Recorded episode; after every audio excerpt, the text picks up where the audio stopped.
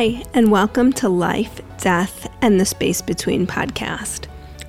Hopefully, by now you know me. I'm your host, Dr. Amy Robbins, and today, as promised, I have a mini, mini, mini, itty bitty mini episode that is Marla Hughes. And Marla and I, I'm actually, I actually was interviewing her for a podcast that's going to be launched. Her podcast is going to be launching in a few weeks, and it's called Interviews with Innocence. And I interviewed her for my podcast a while back about her son Dean and the signs she's getting from him, and also her up and coming pod about her up and coming podcast and children and spirituality.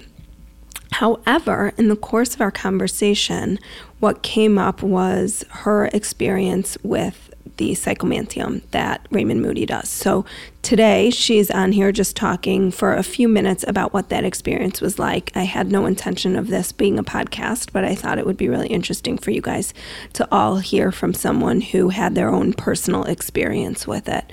So let me know what you think over on Instagram, and here you go the whole experience was really beautiful. Um, first of all, having Raymond interview me, and they just you, they really taught. They ask you questions about you know the wonderful things you remember about the person who has passed, and maybe some areas that weren't weren't so wonderful, and just they really kind of get deeply. It's it's kind of like a it's like going to a counseling session actually. Mm-hmm so um, we did that, and the psychomanteum, they put you in there, and there's a mirror, but you don't look at the mirror. It's all black. And there's a mirror at the very top, and then you look right below the mirror, and it's sort of just, um, yeah, I can't remember if it was a little bit of a light or what it was. And you just sit and you mirror gaze, they call it. That's what they called it, I think, in ancient Greece and so, first, and this has never happened to me before in all the work that I've done, um, my dog came through. All of a sudden, I saw Dakota, and Dakota, I'm getting goosebumps. Dakota, he passed last January, you know how dogs are, the love of our life. Mm-hmm. And um, he came through. Ha- shh, shh, shh. kind of weird. talking about dogs. Right um, came through just happy and wagging his tail and it was just so i just i couldn't believe it. And so we just had kind of this telepathic you know love happy so happy to see him happy. And then my my son came in and he came in more as sort of a you know the life review they say that you'll see kind of like a slideshow on and it was sort of that picture but it was definitely him and we just gazed at one another and raymond asked me did you have any sort of conversation and my immediate response was no no not really and then i thought what what am i saying oh you know of course we did we had this love you know telepathy wise just beautiful, beautiful connection. And yeah. Hmm. Yeah. And so.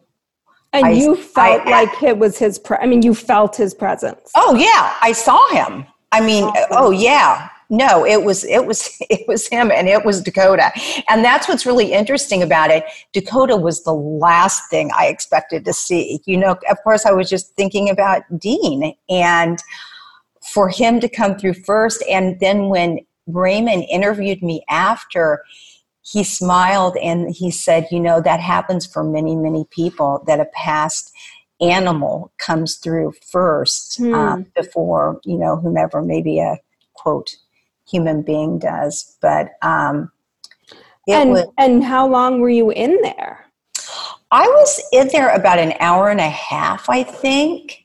Yeah, I think I was in there about an hour and a half. How long did it feel like you were in there? Half an hour, maybe. Hmm. Yeah.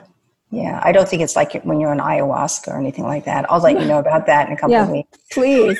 and you just like stare, like you just gaze?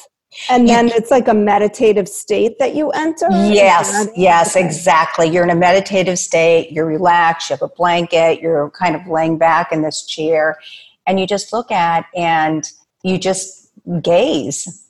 And it's very easy to do. You definitely go into this contemplative or meditative state.